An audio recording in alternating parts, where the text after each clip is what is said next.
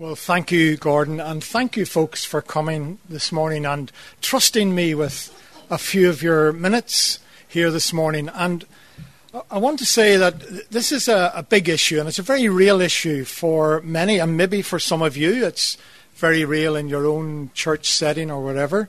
Um, so I want to share with you just from my experience. I don't write books. I'm not going to promote books or get you to sign up to something where you'll get 100 emails. Nothing like that at all. I want to just tell you some things from my experience. And if there's just one thing that you pick up this morning, that'll be terrific. And let the other stuff just slide off like a non-stick pan. Just hold on to that one thing that. Uh, God might say to you this morning. I'm, um, I live in Holywood. I'm an elder in a church there. I'm married to Janet. She's a nurse and a counselor uh, with three adult children. And um, we enjoy living with the Lord and enjoy using our gifts. We have spent most of our time working in the greater Belfast area as well as other parts of Northern Ireland. And then we had five years um, where we went overseas with our church and served in that way on this topic as well. Um, so I'm glad to share with you this morning. At the at the very end, I want. I've got a few slides here, but at the very end, there'll be a slide which will mention three books, and if you want to follow up this topic, and you might get one of those or whatever and have a look at it. Um, I'll also be highlighting a particular website, as Gordon's already mentioned, Mediation Northern Ireland, where I worked for 11 years, and um, they have experience in this thing, and they also have experience in working with churches and congregations. I want to talk to you folks this morning um, as Christian leaders, uh, leaders enough to come to an event here at New Horizon, leaders enough to maybe pastor or minister in a congregation, or to lead a house group or a small group, or to run a youth group or a women's group or a pastoral care group. You are leaders, and I want to talk to you as Christian leaders this morning in that kind of context. My time on this issue, I suppose, culminated in about three years ago.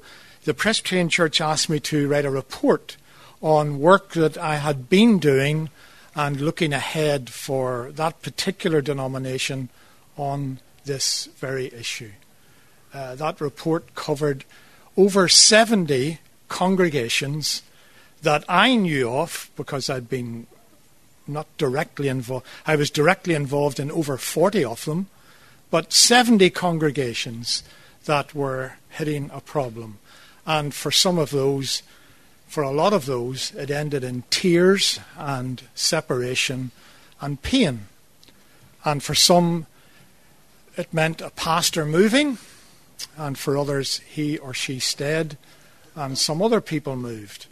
So this is a, a very real issue, and I want to treat it with respect, and I hope that you will find it useful this morning. A little overview of how Christians handle conflict. Usually we handle it with silence, we don't talk about it.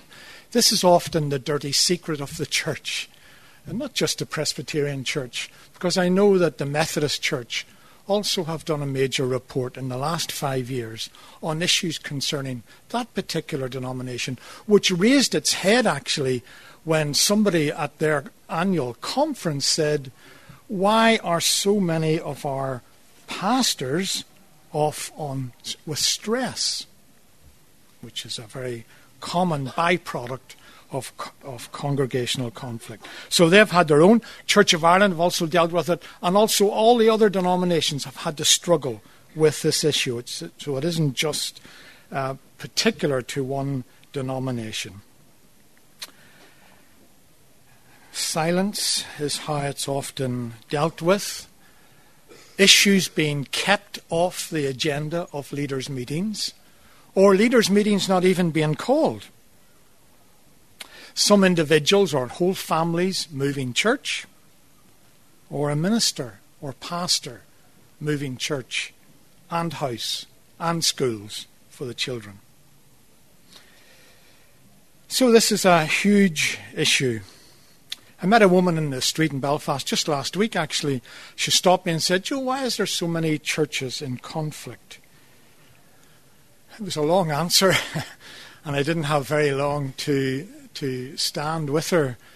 But um, she also was someone who's engaged in the secular side of work, primarily through marriage separations but was also seeing this issue in the Christian church.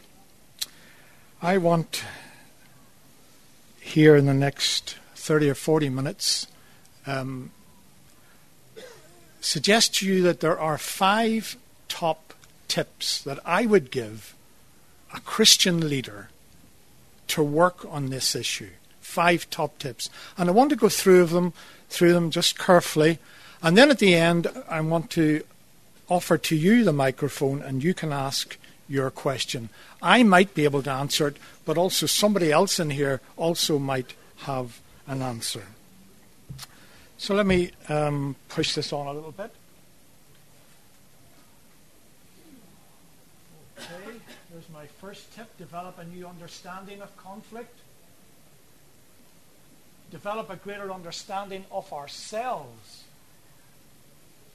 understand how groups function. That's any group, a women's group, a youth group, a leaders group, any group, how a group functions together. Number four, discern what approach is best. There are several approaches to a tense situation. And that one of the skills we need to develop is which approach is best. And number five, some tools that we need to gather for ourselves in order to work at conflict. Develop a new understanding. Well, what I want to say is this conflict isn't always wrong. In fact, sometimes it can be very good. It's very wrong to continually avoid an issue to not talk about it, or to talk about it in the church car park or outside the house group rather than inside the meeting.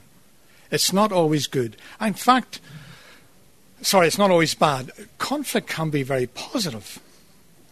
It's a normal part of human relationships. I often say to my wife, if she and I were just the same sorts of people, there'd be no need for her. I could do everything. Well, she, of course, would say there'd be no need for me. But the, the reality is, we are different. My wife and I are different, and we all are different. And as we set about running churches and leading churches and leading groups, we are different. And because we're different, then at times we're going to bump into one another. That's the reality of being different. We're going to bump into one another.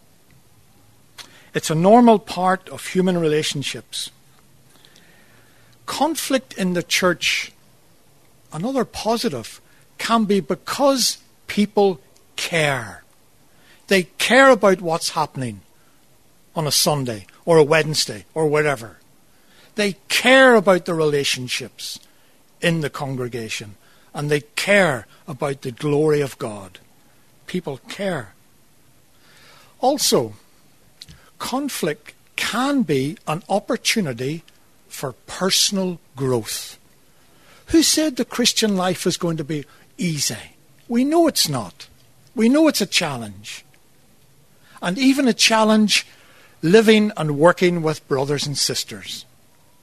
We can learn a lot about ourselves and other people as we observe or are involved in conflict within our churches. We can, if we are open to learn, learn an awful lot about ourselves. In fact, let me say this conflict is neutral. Because we're different, it arises. We bump into, we have different opinions, different priorities. We bump into people. That very conflict is neutral. How we handle it makes it a positive experience or a negative one. But in itself, it's actually neutral.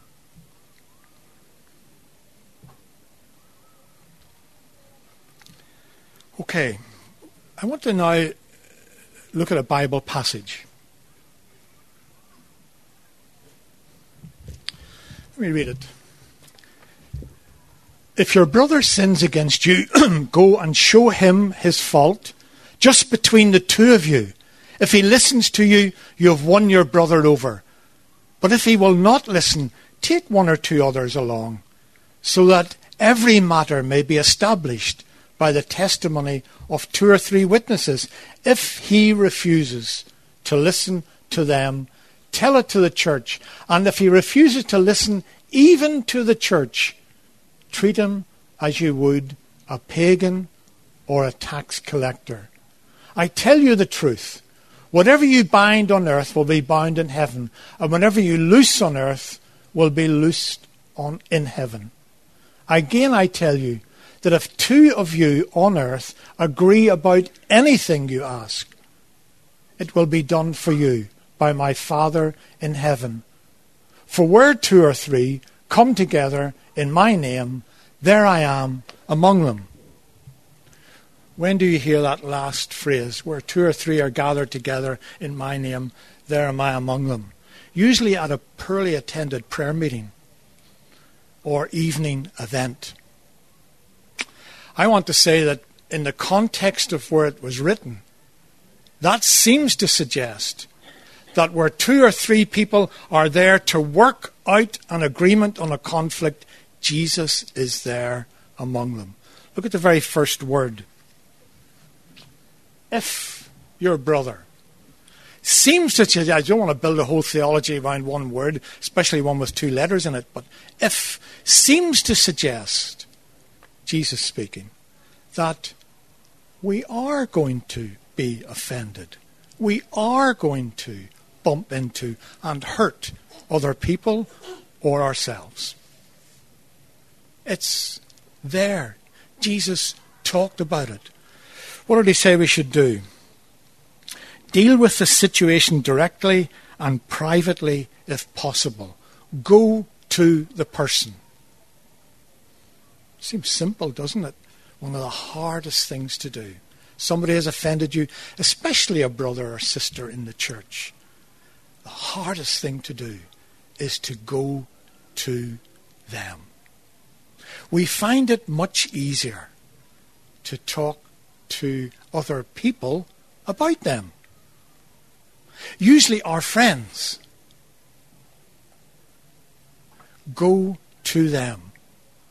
First command in working on conflict move towards it, not away from it. If that doesn't work, use two or three other people. Probably not your friends. Probably people that the other person respects. Would you come with me while we talk to? He respects you. She respects you. Will you come with me while we try to talk this through? Take two or three with you. If that doesn't work, use the church. And, you know, in this day, most of our churches have processes for dealing with conflict. Gordon mentioned in his introduction the Presbyterian Conciliation Service that's active. There's 15 people who have been trained and they are sent in twos to different congregations that are experiencing conflict. Methodists have theirs, Church of Ireland have theirs, and other denominations have theirs. There are processes that we can use. Use the church, which possesses resources for assisting during times of disagreement. So I suppose a question for you to ask yourself is what are the processes in my church for dealing with disagreement? Continue to seek the restoration of the offender. Um, Jesus here says, treat them as a tax collector and sinner. Then we think, how did Jesus treat tax collectors and sinners? Well, he had meals with them, continually inviting them to repent, continually reaching out the hand of friendship, continually doing it, reaching out. I know we like to read that as shutting the door, but I don't get that sense from Jesus. So there we are. Move towards conflict. See it as a, an issue to be dealt with, not something secret. Talk to the person directly. Develop a new understanding. Look, there are ways of working at this issue. It doesn't have to be secret. One of the dangers in the Christian church is whenever something happens in a congregation, because we've got such a negative view of conflict, it's kept down, off the agenda. Don't talk about it. Let's hope it goes away. Almost like nailing the carpet down, but then it comes up at other times, in other situations, often worse. And a great danger is, of course, talking to other people not involved. So we get other people involved and the thing grows and grows. One thing I do know from my experience is this. When there's a conflict in a church, you can't put it in the freezer and bring it out six months later and it being exactly the same. It's never the same. It's always kind of, it's always there and often it's always growing underneath and then it comes through again. And if we keep it secret, then we delay intervention. And delay means, well, like a small fire, you walk away from it, can be a big roaring inferno. Later on, it may take, may take a month, it may take a year, it may take two years. But it just doesn't stay the same. Okay, Develop a greater understanding of self. Now, this is very important from my experience of working particularly with senior leaders, ministers, pastors, elders, whatever. This is very important. Know that there is a piece of you that is unknown to you, but is known to everyone who sees you in leadership a piece of you which is unknown to you, but is known to everyone else who sees you in leadership. Develop a greater understanding of ourselves. We may know our strengths, but do you know what you find stressful? And do you know how to reduce your stress? How do others see you? Is there someone that can give you honest feedback about your leadership? How do you see and understand other people? Now, these are big questions, but let me just tell you a little personal story. I did a little test quite a few years ago because I was a leader of a, of a group of youth leaders, 30 or so of them. And we, we did this test about our leadership where we had to answer 40 or 50 questions and tabulate those out. And we were in small groups. And when we'd done this, I said to my small group, I've done this, but it's not really right. It shows me as quite a forceful leader. And one of the people sitting beside me says, Yeah, that is you. That is you, Joe. Now, I didn't see myself like that. She did, and so did others. That was the piece of me that I couldn't see. I wonder what the piece in you is that you can't see.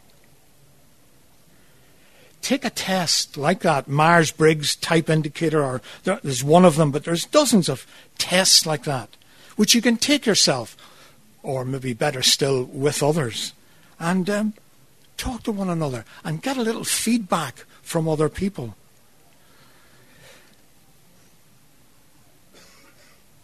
Let's look at this. Then Peter came to Jesus and asked, Lord, how many times shall I forgive my brother when he sins against me? Up to seven times? No, Jesus said, lots more than that.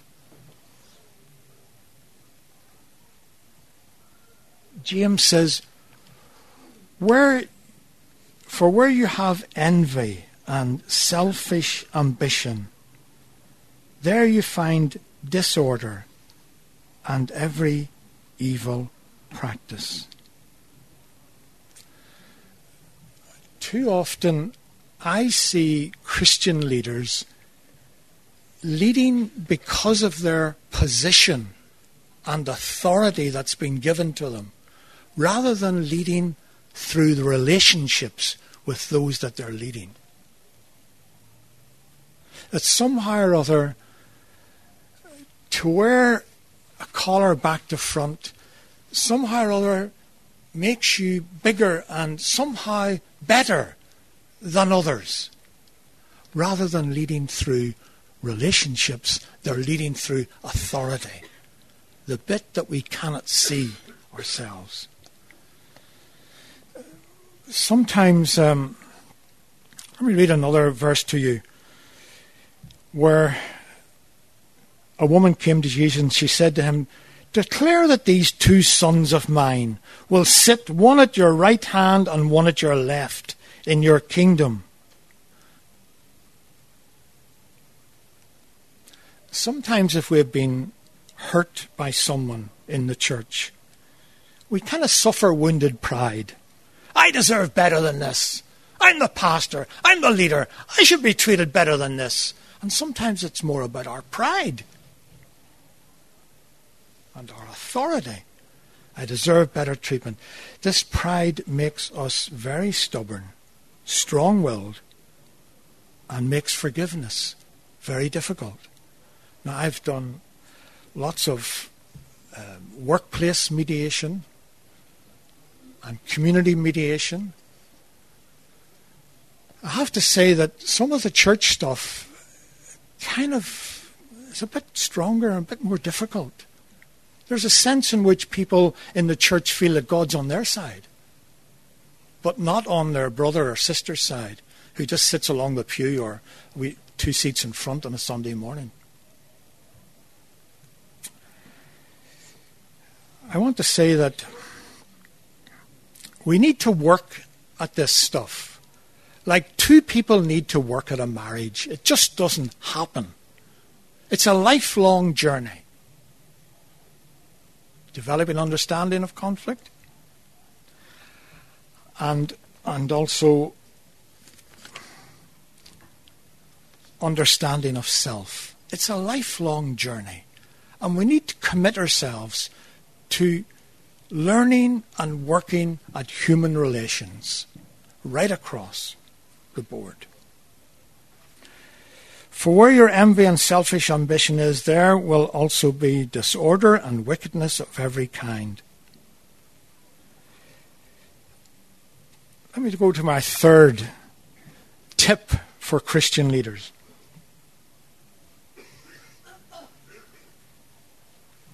Understand how groups function. That's youth groups, women's groups, small groups groups of elders, groups of deacons, pastors, stewards, whatever.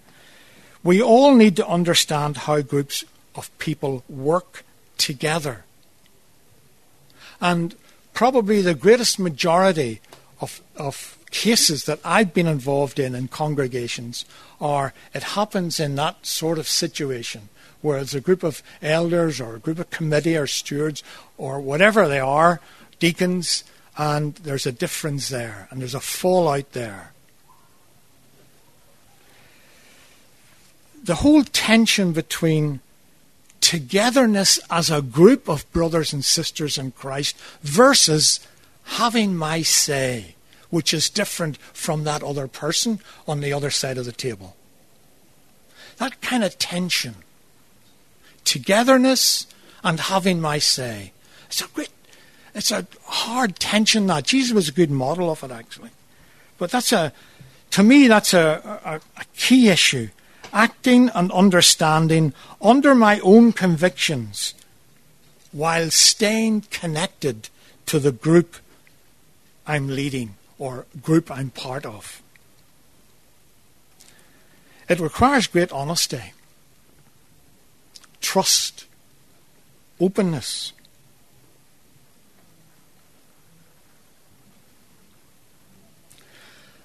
And it requires that we get over the temptation to be silent, not to speak, for fear of disagreement. It also requires that we think about how we structure meetings in terms of agenda. Where do we put things on the agenda if you're drawing up the agenda? Well, if it's a if it's a big issue, you have it up the agenda, but rather than tagged on at the end when people are tired and want to go home. So, and, and how you how you seat people that have a, a discussion to have, a difficult discussion to have, how they're seated and who sees who and all of that is all very critical. And so often, I've seen meetings run very badly, people are sitting looking at the back of one another's heads, and there's just no communication, no eye contact, and little understanding. I remember working on a in a church, and um, it was over a period of four or five meetings, and these particular elders, and there was a fairly large number of them, and I had them sometimes in groups talking to one another, and I'd often give them a topic to talk about. And at the end, this young lad came to me and he said to me, Joe, I've been an elder in this church for 12 years. And you see that man over there? I've spoken more to him tonight than I've ever done in 12 years. Now, if we're going to be leaders, we need to get connected to one another. We need to pray with one another. We need to pray for one another. We need to have connections. Too many of our churches in this rural community, there are farmers who are elders, good men and women. But they're used to working on their own, or working with animals, or working with machinery. And then we bring them into a meeting with 20 other people, and we expect them to take part at the same level as the business people who are doing that all the time in their work. It just doesn't work. We need to develop skills in running meetings. We need to develop the skills which silence big talkers and encourage small talkers.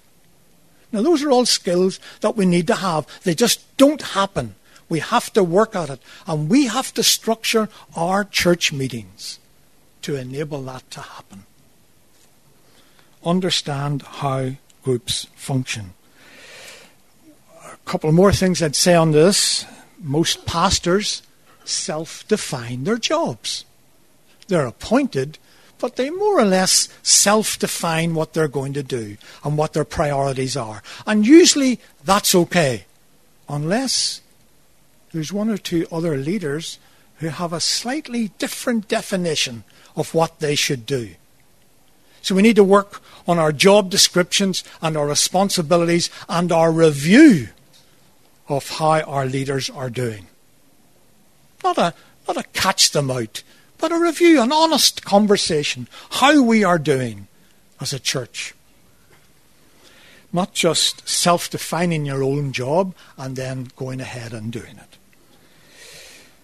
Also, well, I want to just say a bit about structures here in a second, but job descriptions of youth leaders and pastoral assistants and organists are usually so vague and they're just asking for misunderstanding, which then leads to conflict.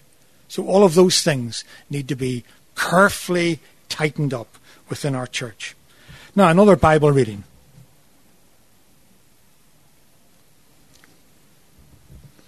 This is about a conflict in the early church, and it's really good that it wasn't cut out of the New Testament and left to one side.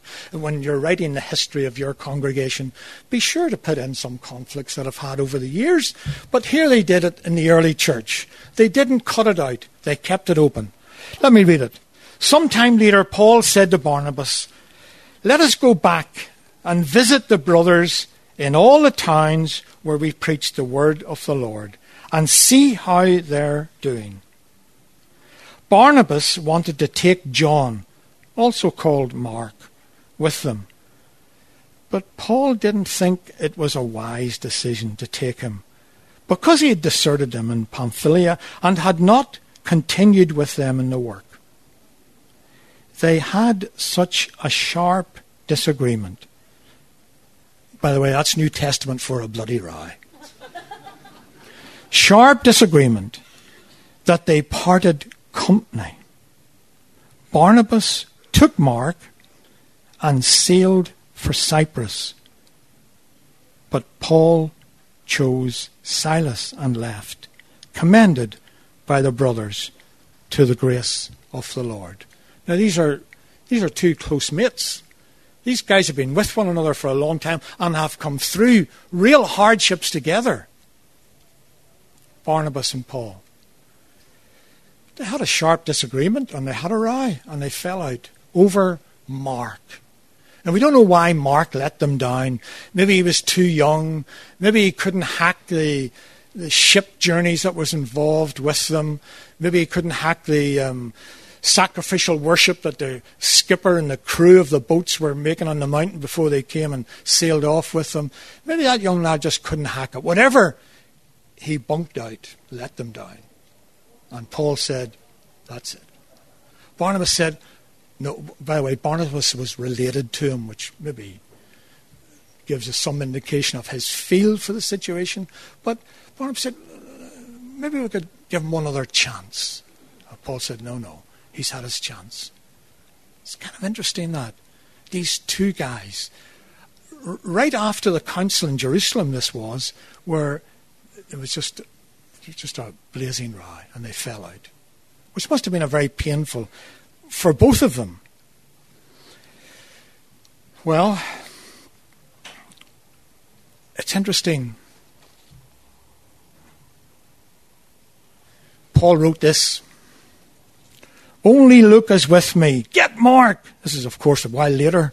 Get Mark and bring him with you because he is helpful to me in my ministry. Same Mark.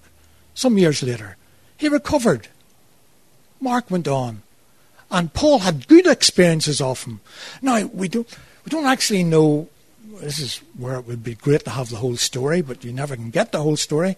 It'd be great to know if Paul ever apologized to him. Oh, I want to, want to apologize for writing you off there five years ago. You've done well and it's good to have you.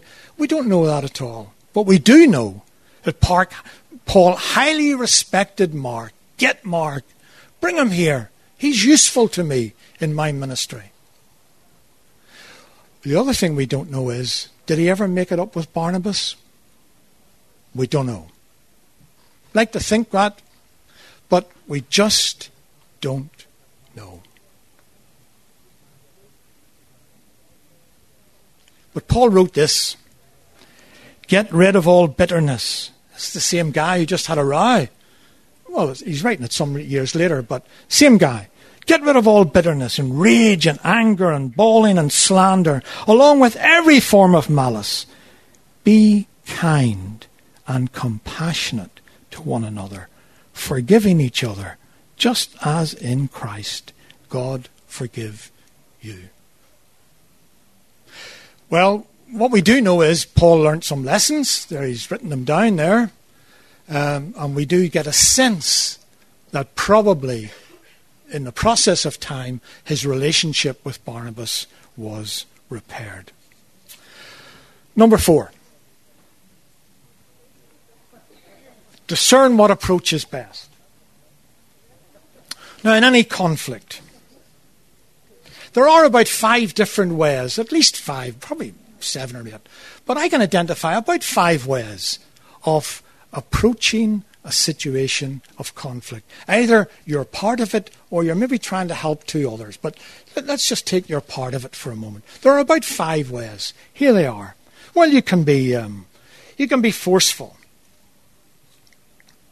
And you can stand your ground. Or you can collaborate with the other person. How can we how can we work on this? You know, how can we get this together? Or you can compromise. Oh, well, okay, well, you, you do that and I'll do this. That's compromise. Or you might avoid. Ah, just keep that stuff off the agenda. We'll not talk about that. We'll not even raise that again. That's all. That's off.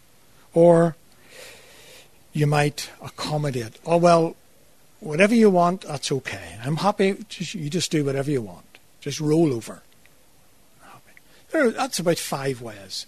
Now, each one of those actually is right in its context. So there are times when you just roll over. In other words, this isn't important. This thing that we're it's not important.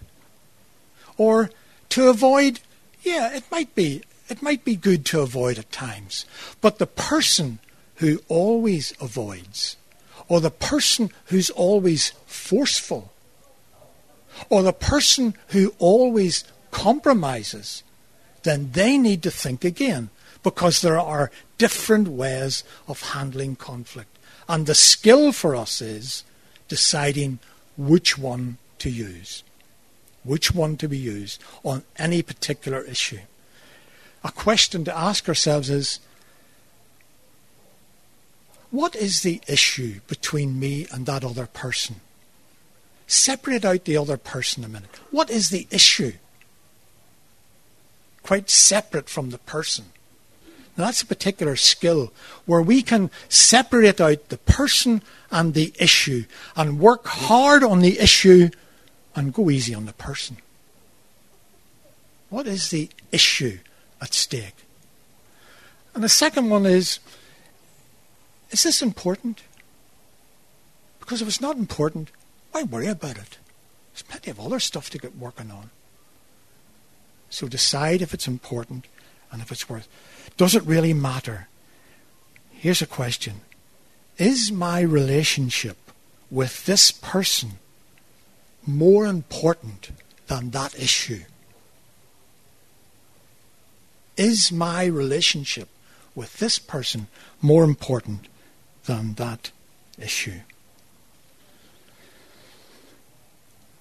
Another question.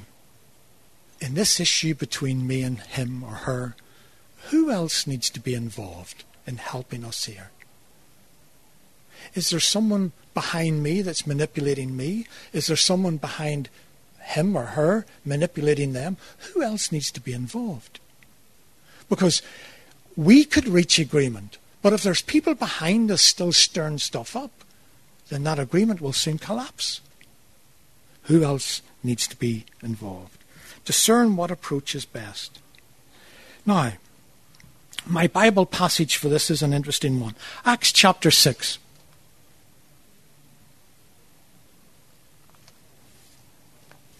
In those days, when the number of disciples was increasing, the Grecian Jews among them complained against the Hebraic Jews because their widows were being overlooked in the daily distribution of food. So here's a cultural divide in the church, the early church.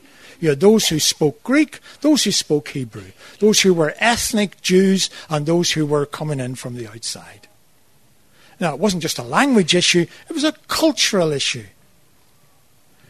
Our widows are not being taken care of the way yours are. So there's another conflict in the early church. They had plenty of them and they didn't cut this one out.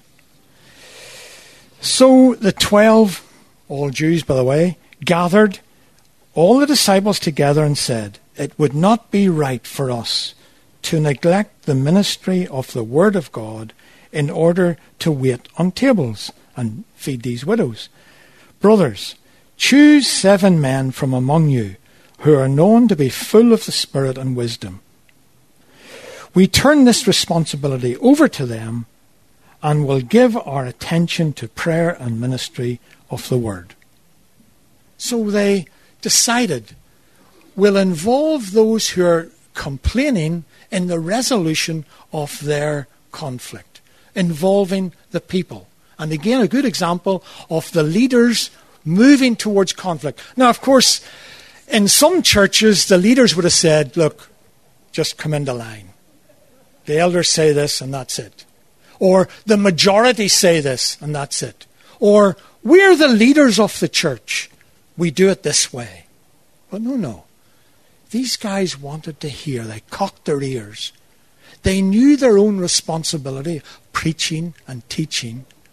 And they recognized that that early church had to obey the law of Moses, which was about looking after widows and orphans. So they involved the people. Said, okay, you elect um, people to organize this. So they did. Let's read on. The proposal pleased the whole group.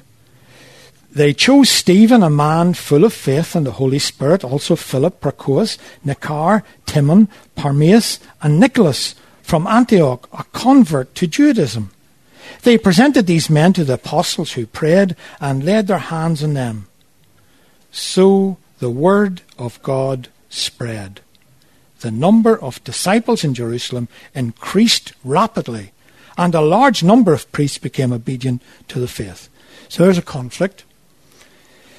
The very first verse, in those days when the number of disciples was increasing, the very last verse, so the word of God spread, the number of disciples in Jerusalem increased.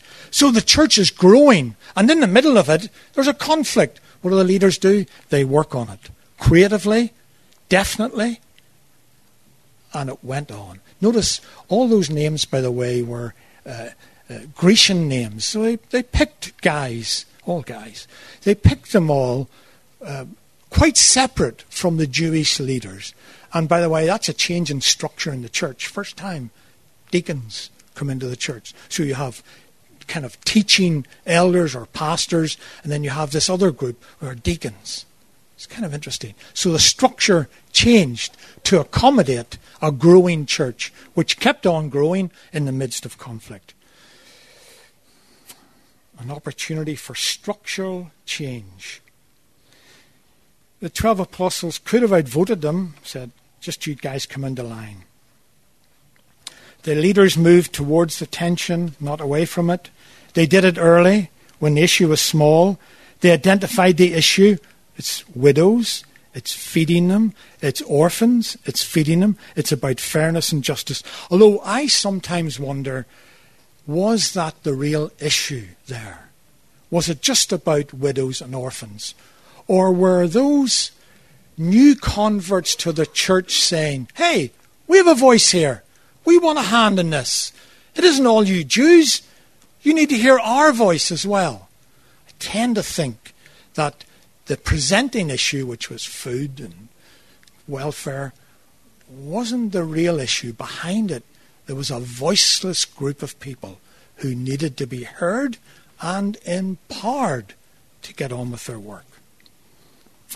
Okay, last point. Gather some tools. Gather some tools to work a conflict. Now, let me say just about this tools that will help you move towards conflict in a thoughtful, reflective way, not in a bull in a china shop kind of style. Tools that will help you to distinguish between the issue of conflict and the person Tools that will help you listen better, especially in times of tension. Now, most of us find it difficult to listen to other people all the time, especially if they go on a bit. But when there's tension around, and when we have one view and we know their view is different, we listen very badly.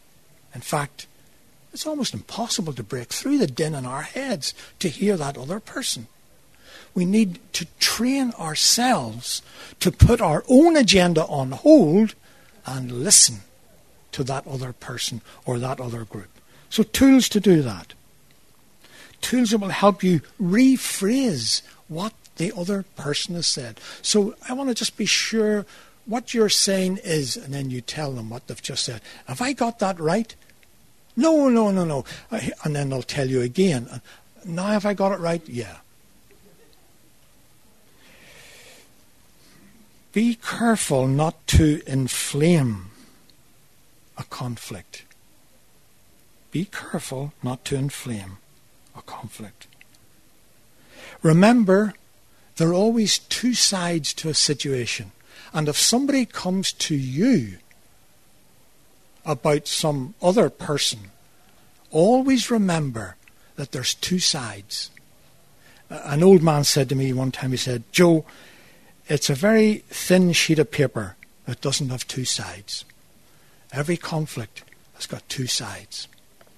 And if you've only heard one of them, you're only half informed. I've sometimes been in that situation, and you listen to one person and you say, okay, and you go away thinking, gosh, that's a really nice person. It seems crazy what they're telling me about this other person. They must be a real org. And then you go to that other person and you hear their side of it and you think, flip, they're, they're quite a nice person too. And you know, so somewhere in the middle is where the truth is. Remember, there's always two sides and get some tools. Remember, there's always two sides. Training workshops for you or perhaps all of the leaders in your church these workshops are available now from people like Gordon, and there, there's other groups and Mediation Northern Ireland. There's groups that will run a workshop for you and your leaders in your church, and we call that conflict prevention. Just help, you know, like a topic could be how we make decisions? Decision making in the local church. Seems obvious. Well, until people disagree with your decision, so there's lots of ways in which you can get help. There's always something you can do, and here's the something. Someone comes to you about some somebody else in the church. Instead of joining with them and saying, "Yeah, I find him like that as well. I, I don't know what you do. I, I, I, I, I agree with you absolutely." Instead of doing that, why not say to them, "Hmm, that's interesting. Why don't you and I go and talk to them about that and see if we can reach some sort of new understanding? Maybe you've picked them up wrong. Maybe they overemphasize something. Why don't you and I go together? That's biblical. What's throwing petrol on a fire is, yeah, I agree with you. Let's talk to other people. All these skills don't come naturally. And if they did, it would be terrific. They need practice, they need development. But we, all of us, can do this stuff better. Be more confident, competent, and resilient in conflict. Develop a new understanding. Develop a greater understanding of yourself understand how groups function, discern what approach is best, and gather useful tools for working on conflict. I told you I wasn't pushing books or anything like that, but if you want to follow up, I have found that, particularly the first one, very helpful. The website is Training Opportunities Mediation Northern Ireland, and then they can be in touch with Gordon or other people. But that's the kind of clearinghouse that you will get help for your denomination or your congregation in these tense times. Now, we have about five or seven minutes. Gordon, some questions from anyone? Okay? Okay. So the role of the, well, sometimes conflict in a congregation can be a humbling time for a congregation especially if that congregation has been a bit arrogant and a bit self centered and a bit growing and big. Having a conflict can be a very humbling thing. So I say that's the first thing. Recognize God is doing a work in you and probably in other people. I think recognize she's talking about uh, just differences in her own congregation, probably there are leaders in that who know that things are not right. You sense it? Yeah. But you're experiencing the silence. Don't talk about this. Just keep it. Yeah. Very common. Well, I would encourage you informally, very informally, just to help people to talk about what has happened. Not in a scandalous way, just to talk and to pray together about what has happened. God will lead you out. Sure. Well, I think you can make it better in your congregation by just talking privately and compassionately and caringly, especially to those who probably don't agree with you. Yeah. He's asking at what, at what point do you, do you get help from outside? Yeah. Uh, um, so the question is uh, at what point do you ask for outside help, outside your own congregation? I would suggest, you know, if, if the leaders have honestly tried to work on this and can't seem to solve it, rather than just leaving it, that's the time to get help from outside through conciliation or mediation or whatever you want to call it, but to get uh, help from outside. Now, let, let me just say something that getting help from outside is a sign of strength, not weakness. It is a sign of strength. And we've somehow convinced ourselves and our church leaders that somehow getting help from outside is a sign of weakness. It's actually a sign of health. And that's part of the new understanding that we've got to work at in conflict. Okay, one more question. Yeah, his question is what does a church do when you've had outside mediation help and they have walked away and nothing has changed? Okay. Well, then, uh, if those mediators have walked away, you need to find out why that is and perhaps they have decided that this is not suitable for mediation. This is a church law issue, and the congr- or the denomination need to sort this out. And that's when you would, well, bishop or presbytery or whatever the higher structure is. I mean, not everything is amenable to mediation. But a lot of things are if it's early enough, if you get help early enough. But uh, you need to find out why. I want to finish because I'm conscious of time. Is this okay, Gordon? Yep. Um, I want to just give you a wee image and then I'm going to pray. But you know that story in Mark's Gospel of the disciples in the boat going across Galilee, night comes, uh, Jesus is in the stern of the boat sleeping under a duvet. Storm comes. You remember that? I want you to hold that little picture of a storm and the disciples and Jesus in the boat. Let's pray. Lord, we pray today for those who awake to destructive winds and threatening waves, no less real but of a different kind. Storms building in their fellowship and churches, hurt, tiredness, exhaustion, working for change and it not happening. Like the disciples, Heavenly Father, we're tempted to cry out, Jesus, don't you see what's going on? Are you under the duvet asleep? while we're under the threat of harm? Don't you care if we drown in this mess? Lord Jesus, come to us in the storm and speak those words powerfully to our hearts. Quiet, be still. Calm our restless, raging hearts our emotions of anger and fear and cynicism. Fill us with deep love for you. Flood our hearts with understanding and love for others. Give us the courage and the grace to be peacemakers courage and grace. Save us, Lord, from cynicism, we pray. Fill us with your love. In Jesus' name, amen.